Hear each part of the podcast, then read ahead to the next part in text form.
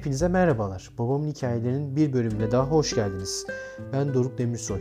Bu bölümümde sizlere babamın yazdığı güzel ve kısa olan keyifli bir denemesini okuyacağım. İsmi 3 İstanbul.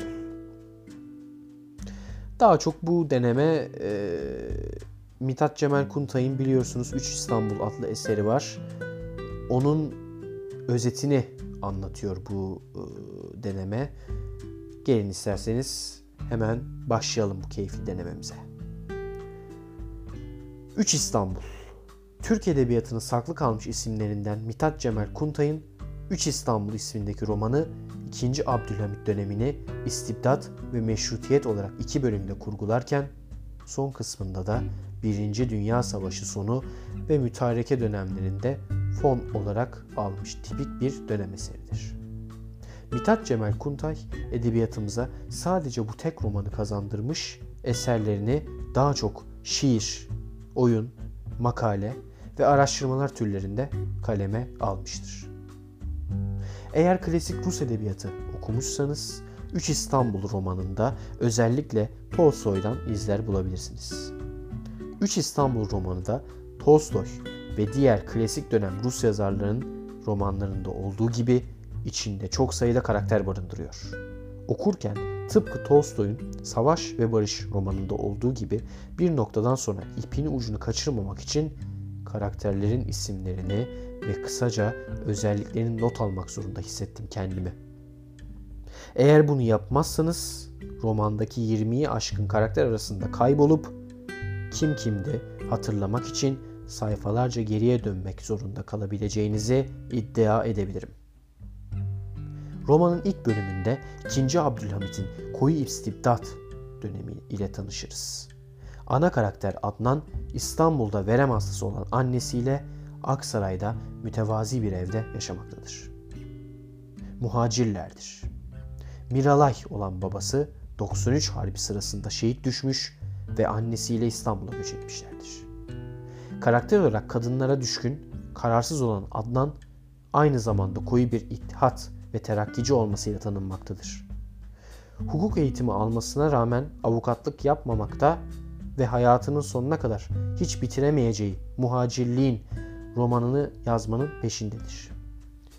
Kendisi gibi hukuk tahsili yapmış olan Mois ve Tevfik Hoca ile yakın arkadaştır. Adnan aynı zamanda İstanbul'un elit tabakasından olan Hidayet'in köşküne çok sık davet edilmekte ve burada çok sayıda karakterle de karşı karşıya gelmektedir.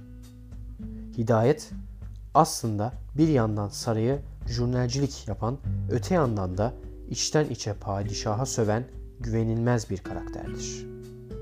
İşsiz olan Adnan'ı Maliye Nazırı'nın kızı Süheyla'ya ders vermeye ikna eder.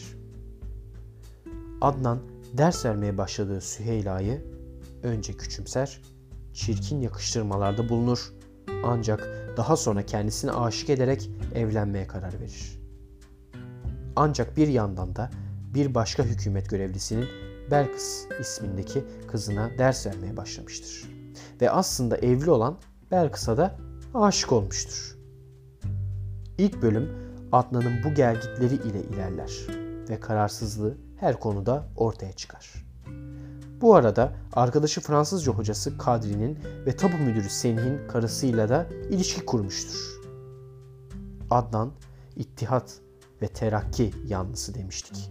Ancak bu cemiyetle irtibatı olduğunu ancak tutuklanıp sürgüne gönderildiği zaman öğreniyoruz.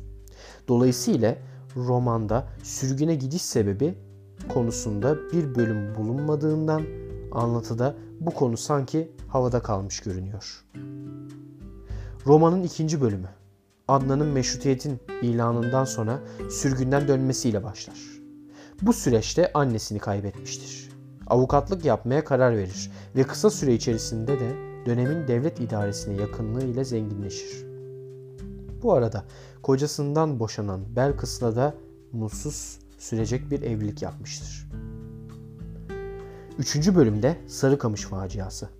Birinci Dünya Savaşı'ndaki yenilgi ve mütareke dönemi eşliğinde Adnan'ın gözden düşüşü, Belkıs'la boşanması ve Süheyla ile olan evliliği anlatılır.